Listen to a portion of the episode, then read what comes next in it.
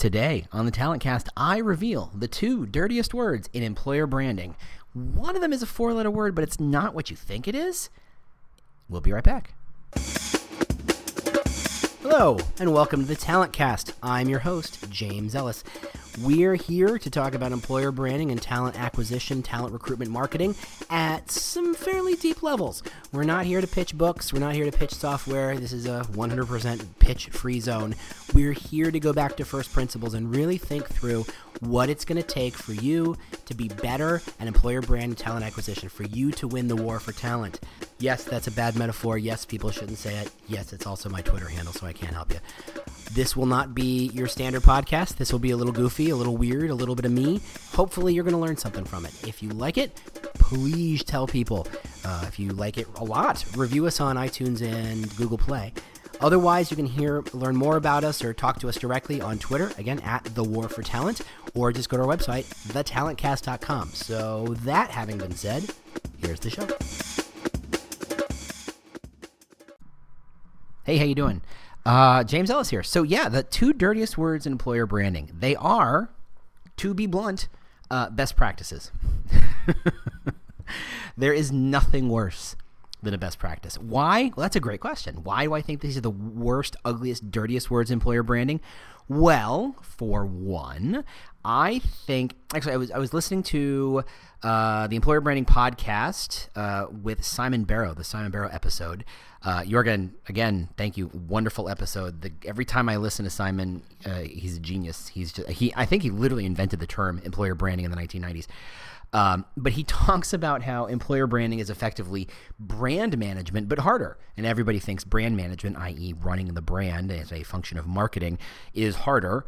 But in his estimation, and not just because he's got a British accent, I believe that actually employer branding is harder. And to hear Simon say it, it's like, look, in marketing, you can sell someone an idea. You can sell someone a lifestyle. You can sell someone the reason you choose this deodorant over that deodorant or that soap over this soap or this couch over that couch. It's a lifestyle. You can spin it. You can pitch it. Employer brand, you can't. I mean, you can try, but you're talking about people's lives. Not lifestyle, but their entire lives. And that is something that you can't really hide behind. You can't spin that as hard as you could, and I think back to, one of my favorite shows ever, Mad Men, the first episode, the It's Toasted moment, where every cigarette is in the same boat, where every cigarette can no longer use health claims or doctor testimonials, but they're all effectively the same. They're commodities, switchable only by brand name, and one person likes one brand and one person likes another brand simply because they do. They're effectively no different. And so Don Draper comes up with the It's Toasted moment where he says, look, you're not pitching your difference. You're just pitching a different way of looking at it, a different way of feeling about the product. You can't do that with employer brand. You really can't. These are people's lives. And the people who work at a company will not hold back about why they work there or what's good and what's bad. You can't spin it. You can spin a tobacco product. You can spin a deodorant because the deodorant is going to say, yeah, that's true, but the reality is like an employee will. So employer brand is really hard, and that leads to the idea that the dirtiest words are best practices, because the expectation is that despite the fact that employer branding is a lot closer related to marketing in the process, in the mindset, in the frameworks of thought, in the end, employer brand almost always lives in the recruiting or HR space. And HR, again, if you want to hear my feelings on HR, hear the episode entitled Why HR Hates Recruitment Marketing. HR is great at many things.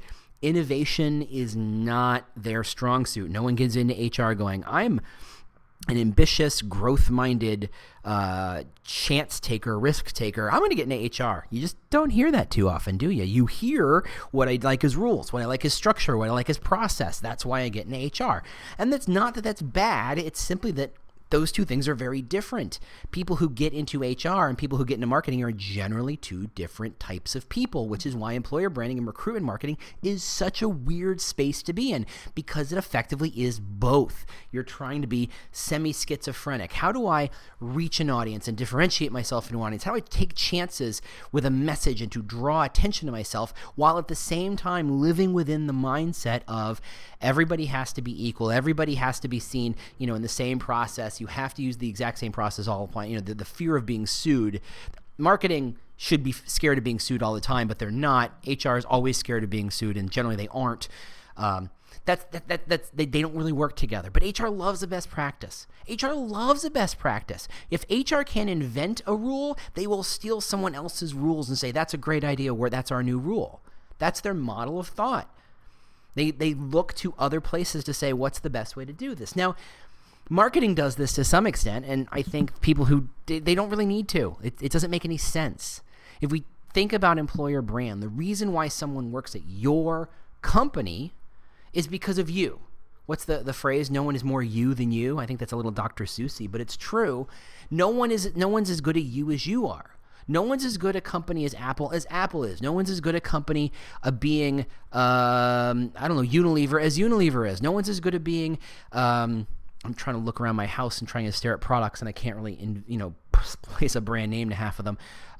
So many of my furniture is no one has a label on my furniture.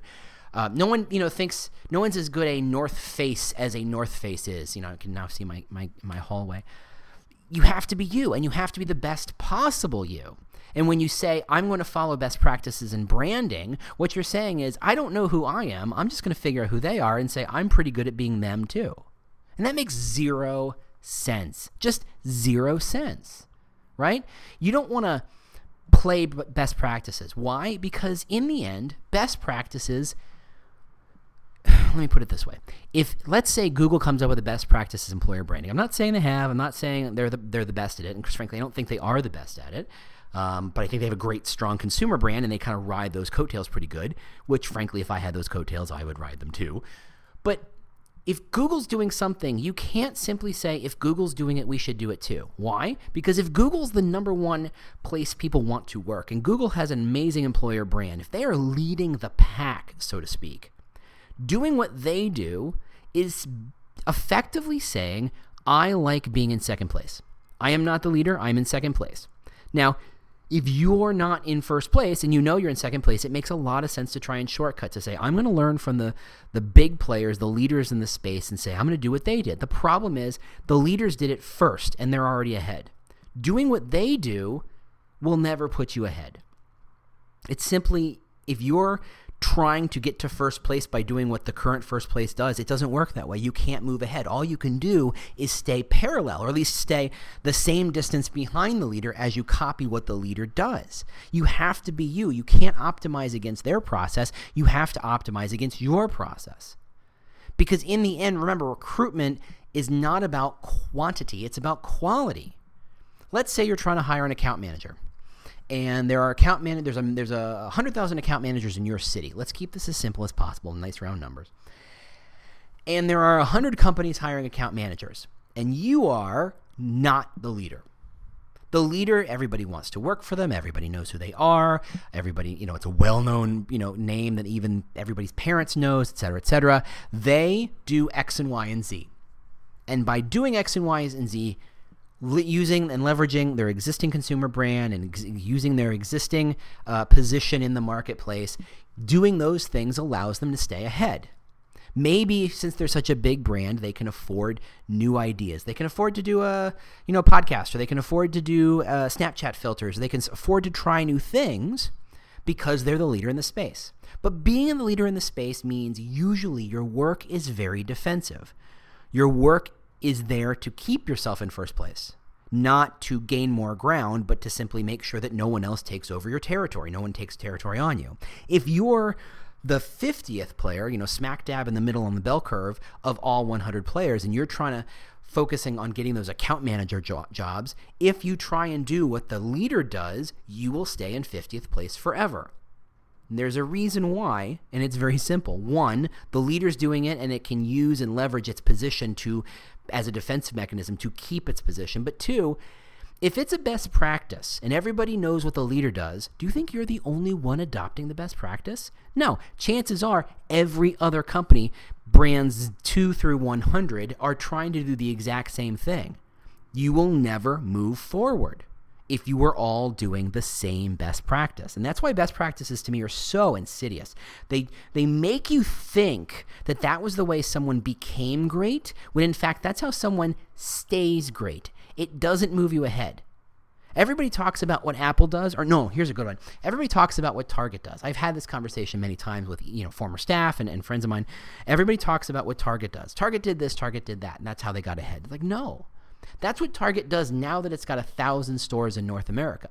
That's not what they did 80 years ago when they were one store in Minnesota, when they were effectively a glorified five and dime. What they did then was differentiate, was provide service, was to be different.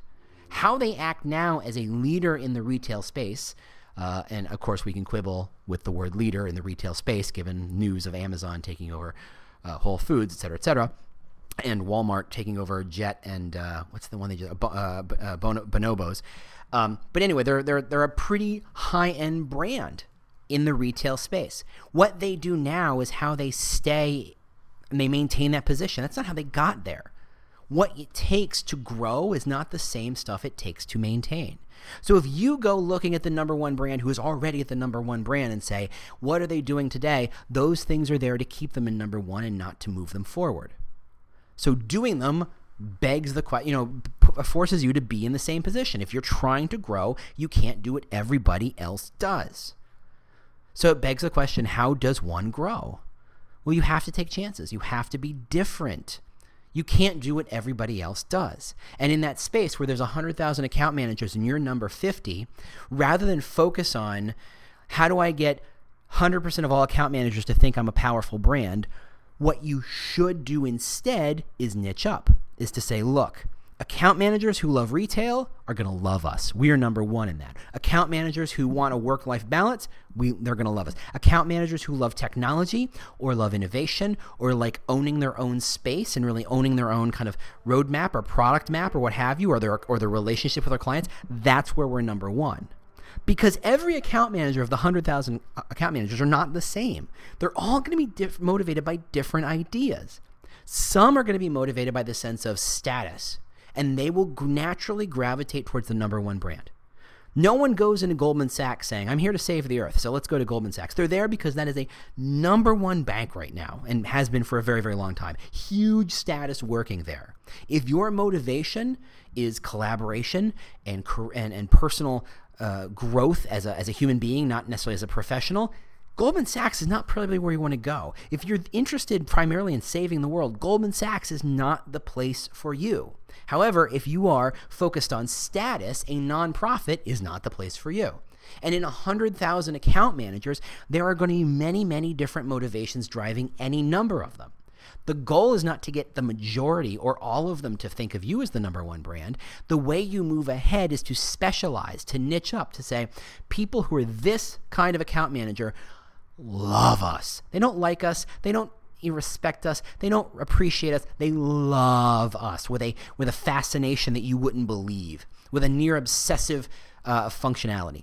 Think of the difference between The Gap, which makes wonderful clothes, I have many of them, and maybe Uniqlo and maybe Supreme. Okay, maybe you don't know Supreme. They just put together a partnership with Louis Vuitton, and they are a very expensive skate-based clothing company. And when compared to The Gap, they are a speck in the Gap space.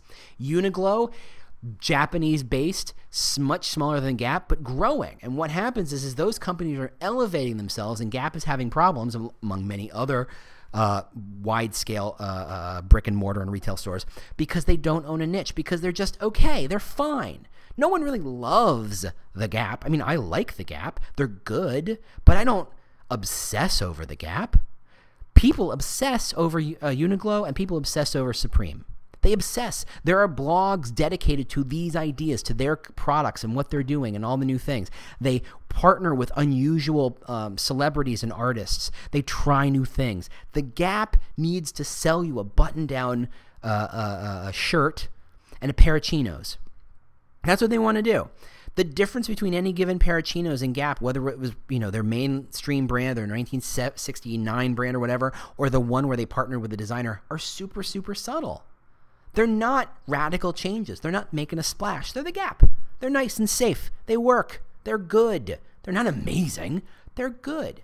And if you're trying to go from number 50 to number 1, you don't do it by being good. You move up in the space by being something remarkable, obsession-worthy, so special that no one else can take your place. The way you move up is to be super good at that thing. Not everything, that thing. And the goal is to know what is that thing. And I'm looking at my notes because I actually took some notes. If you play follow the leader, you're always going to be in second place, right? That's the curse of best practices. It seems like a shortcut. It seems like you're getting the secret notes of how a brand got there. But again, that's not how the brand got there. And again, if you can find out what those quote-unquote secrets are, everybody else finds out what those secrets are. And thus, everybody else does it. The problem really is that you need to understand who you are. And stealing somebody else's best practices is like saying, I don't know who I am, so I'm just going to do what everybody else does. That's not how you move up. That is a fear-based game. That is a fear of saying, of the, you know, backing to my example, my hypothetical example, of the 100,000 account managers, I'm so terrified that if I only appeal to the 5% obsessively, I'm pushing away the 95% who aren't in that 5%. To which I would say, fine, who cares? You weren't going to hire, okay, I'm doing very rough math here, more than a couple dozen account managers. If 5% of the audience loves you, that's 5,000, right? Of 100,000, 5% of 100,000 is 5,000. Yeah, my math's good. 5,000 people obsessively falling in love with you and desperate to work with you because they understand who you are and what you're all about. Oh my God, that is manna from heaven. That is the riches beyond your dreams.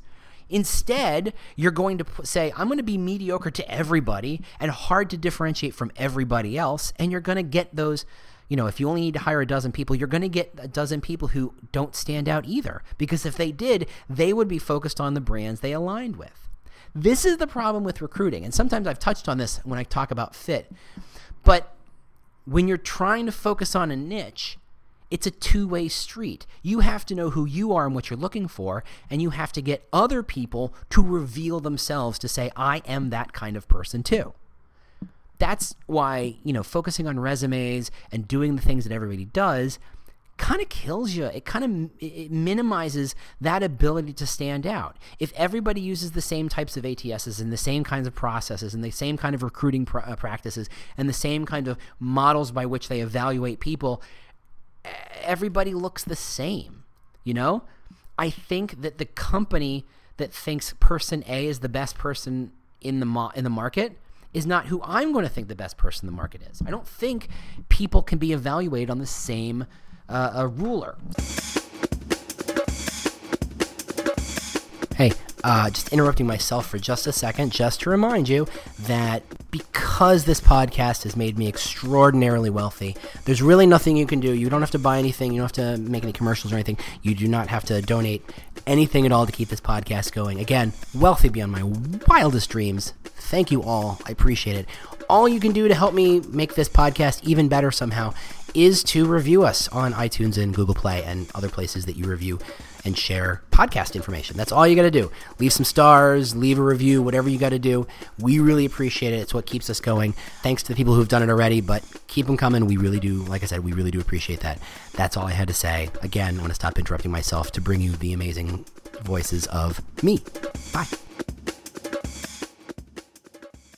So let's take it to sports for a second. So let's say, you know, the NBA draft. Actually, you know what? I don't want to do NBA because I don't know enough about NBA. I'm going to sound like an idiot. If we're talking about football, and I apologize if you're not a football fan, and for those of you in Britain, we're talking about American football where the game is really slow and not as beautiful as what I would call soccer. You're welcome. You have to draft people, and you are in line of the 32 teams. You are in order of who you get to pick. Now, when people draft, it's a surprise who people draft because you could draft a quarterback or you could draft a linebacker or you could draft a defensive person or you could draft a safety who keeps the pass from happening. You can there's a dozen positions, more than a dozen, but there's a dozen positions where you could be drafting. What do you need? Now, the first team in the draft may need a quarterback. And everybody knows that a quarterback is the most important position in football because they have the biggest impact in football. And they draft a quarterback. They draft who everybody thinks the number one quarterback is. The second team doesn't need a quarterback, so therefore they're not going to draft the number two quarterback just because that's the second most, valuable person overall. They need a linebacker. And so they're going to draft the number one linebacker. Thus, they're niching up. They're saying, I don't need a quarterback right now. I've got a good one. What I need is someone on defense. And it's a strange way to look at it, but in football, it makes a lot of sense. If you don't need a quarterback, don't draft a quarterback, no matter how good that quarterback is. Go find the best, whatever you need, right? In business, it's the same thing. If you are all about, and you truly understand that what your real purpose on this planet is to be a company that works as a team, that truly embraces the concept of working as a team, that you solve problems together as a team, that you share glory as a team. The number one person in a market may be a total egotistical, glory hog, self-promoter jerk. He or she may be amazing, but they're still a jerk. They're not a team player. They're a shark. They're a go-getter. It's all personal and selfish for them. The fact that they are, with a hands down, the number one player in that space does not mean that you should be attracted to them or they should be attracted to you. In fact, you should be pushing them away as fast as you can because that's the kind of person who disrupts a team environment. And if you are truly all about a team, that is poison to your system. No matter how good that person may be, they will not add value to who you are. In fact, they will actually subtract value because they disrupt your team. What you want is the number one team player in that audience. Now, if I'm a team player and I'm being recruited by many companies, I don't want to go to a place that kind of says they're about team. I want to go to a place that is obsessive about teams, that worries about teams, that writes books about how to be a team, how to be a better team. You've got team tools that you are very dedicated to. You talk about it. You're open about it. You go to conferences talking about organizational process and how that keeps your team together. If you are obsessive about a team, and I am best when I'm in a team, guess what? I'm going to talk to you and nobody else. You are my number one choice.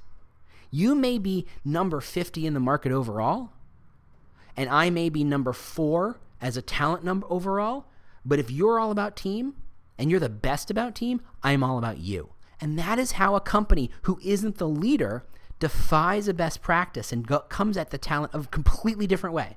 They really understand themselves, and thus they know who they should be spending more time attracting, who they should be talking to, and who they shouldn't be talking to.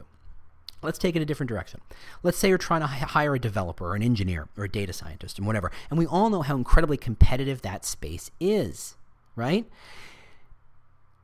Facebook and Google and the big tech companies that everybody knows swallows them up all day long, and they have money to burn. They can spend money on that process all day long. And they do. I'm on Blind and I see the salaries these companies throw at them. And if they're good and you know you're good and you have a good negotiating position, the sky's the limit in what you can negotiate them up for. You want a perk, you want a signing bonus, you want a expense account, whatever. These companies have no problems giving you the cash if you're that good.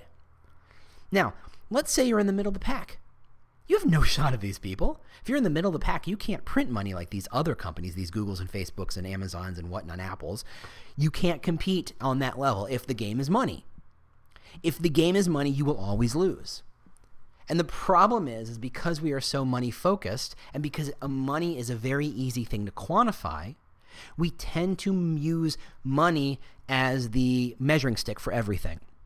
We aren't very good, so we have to spend more money to attract people to us. Or we have to at least be comparable. When Facebook says, I'm going to throw money at you, we have to be in a position where we could pretty much throw money too. Again, you're going to fail. Why? Well, because literally Facebook and Google print money. They are the number one and number two marketers in the world right now. Not of themselves, but for other people. If anybody is spending any marketing dollars, a good chunk of it goes through Google and Facebook. That's where all the money growth is right now. They print money. The more everybody deals with this on a money side, the more Google and Facebook win. In fact, they increase their strength on the market because they keep the game about money. Now, if you can make the game about serving a particular customer base and being obsessive about that customer base, or you can say, we only care about the environment. And I don't know why I go back. I did Trees Have Souls a couple weeks ago. That was weird.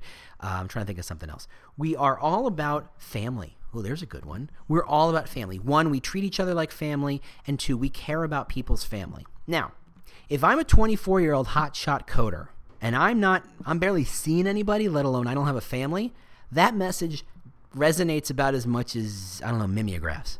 That makes no sense to me. I don't care about that at all. What I care about is, I'm young, I need growth opportunities, I need good logos on my resume to grow and make a lot of money. Hey, guess who I'm talking to? Facebook, Google, Amazon, and Apple. The big players. The ones who make the game about money. If I'm a 35-year-old hotshot programmer, meaning I've only, written a coding language on my own, or written my own compiler on the side because I got bored and want to understand how that worked, or whatever total geek thing that you do. And by the way, coders are not all 26. Amazing coders are in their 40s. Maybe they have families. Maybe they like to see their family every once in a while. Maybe the concept of working 20 hours a day and living at their desk does not appeal to them. Maybe the fact that you as a company want kids to show up at 5 o'clock and hang out with all the families, that you have decided that the way you keep your employees happy and more productive is letting them have their family time and not saying, no, you got to live at your desk. Well, as a 35-year-old developer with a brand new kid, I am not talking to Facebook and Google as much because I know what the hours are like, and I know what the impact is like, and I know that their game is about money, and I'm going to pay my rent either way. In fact, I probably made some good money at other places. I'm not desperate for cash, but I like my kid and I like my spouse, and so I'm going to go spend more time talking to companies that care about the things that I care about. You want to advance and you don't have the ability to print money? Find something other people care about and dedicate your company to that idea. It can be your mission. It can be your EVP. There's a lot of different ways you can play it. But in the end, following best practices just because that's what the leaders do, they're playing a very different game than you are. They don't need to prove themselves to the world. They've done that. That's why they're in the number one place. You are probably not in the number one place. I mean, statistically, you're a wonderful human being, and I love you dearly, but there's 18 to 25 million companies in the U.S. alone. Chances are you're not in one of the number one companies. And if you are, congratulations. If you're not, you can't play that game. I'm going to go back to SpaceX because I think they're fascinating. SpaceX does not pay any more than the big companies, the so-called big companies, the Facebook and Googles and, the et cetera, et cetera. They don't pay any more. In fact, they could probably afford to pay less, because they have such a mission that people go, I am gaga over this mission. I have been obsessed with space since I was a kid. I am desperate to go to Mars. I would even be one of those people who would, you go ahead and put me in cryogenic freeze for a couple years, and while you ship my butt to Mars, and I'm going to figure out how to terraform this planet, or I'm willing to be on a spaceship and die on another planet, never ever coming back to Earth. I'm one of those people. And by the way, those people definitely exist. And by the way, some of them are insanely talented. Those are the people SpaceX looks for. The people who are obsessive about space. Not about the money, not about work-life balance, that's for somebody else, obsessive about space. And you don't need 51% of the world's population or developer population to be obsessive about space. You need like 1 or 2%. There are a lot of developers out there. If you can be the number one choice of 1% of the market, you are going to be fine. You are never going to have a retention problem or an attrition problem. You are never going to have a problem recruiting. Those people will be banging on your door, desperate to come in. So again, the two dirtiest words in employer branding, best practices, don't do them. Find out who you are, find out what you're really about. Find a different way to do it. Find a different way to connect with people. One last note, best practices don't work for everybody. They're very contextual.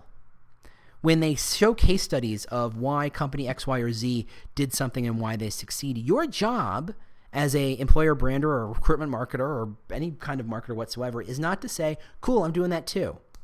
Your job is to break down why they did that, why it worked, understand which parts do and don't and wouldn't work for you, Throw away what doesn't work and incorporate what is working for you that wouldn't work for them. Your job isn't to play follow the leader. Your job is to understand the why of why a tactic worked or why a strategy worked, evaluate your own, and figure out what good ideas you can steal, not good practices, good ideas you can steal, incorporate into your own practices, and make them your own. That's your job. That's why marketing and branding is actually art. Because you're not painting by numbers by any rate. If you think anything you're doing is painting by numbers, you are doing it wrong. Good Lord, you are doing it wrong. You got to take a step back, take a vacation, maybe ask your boss for a couple of days just to go chill and or drink. I don't know. And you have to take a step back and say, okay, what are we really trying to achieve? Why are we trying to achieve it? How do we best achieve it based on who we are, what we have access to, what resources are at our disposal? Don't worry about what the other companies are doing. Figure out where you are and figure out how to get better. Don't make yourself beholden to everybody else's benchmarks and everybody else's basis points or anything like that. Figure out who you are, know who you are, and just figure out how to get better. Because I can almost guarantee you, 99% guarantee, that doing that will move you forward in the market far faster than playing follow the leader, which really won't move you anywhere at all. And with that, thanks for listening. I appreciate you joining in. If you have any questions or comments, obviously, Twitter at The War for Talent or the website, thetalentcast.com. If you would like to have me present and be this kind of crazy in front of people and human beings, I would love to talk to you. Same ways of getting in touch with me. So otherwise, have a great week, and I will talk to you next week. Adios.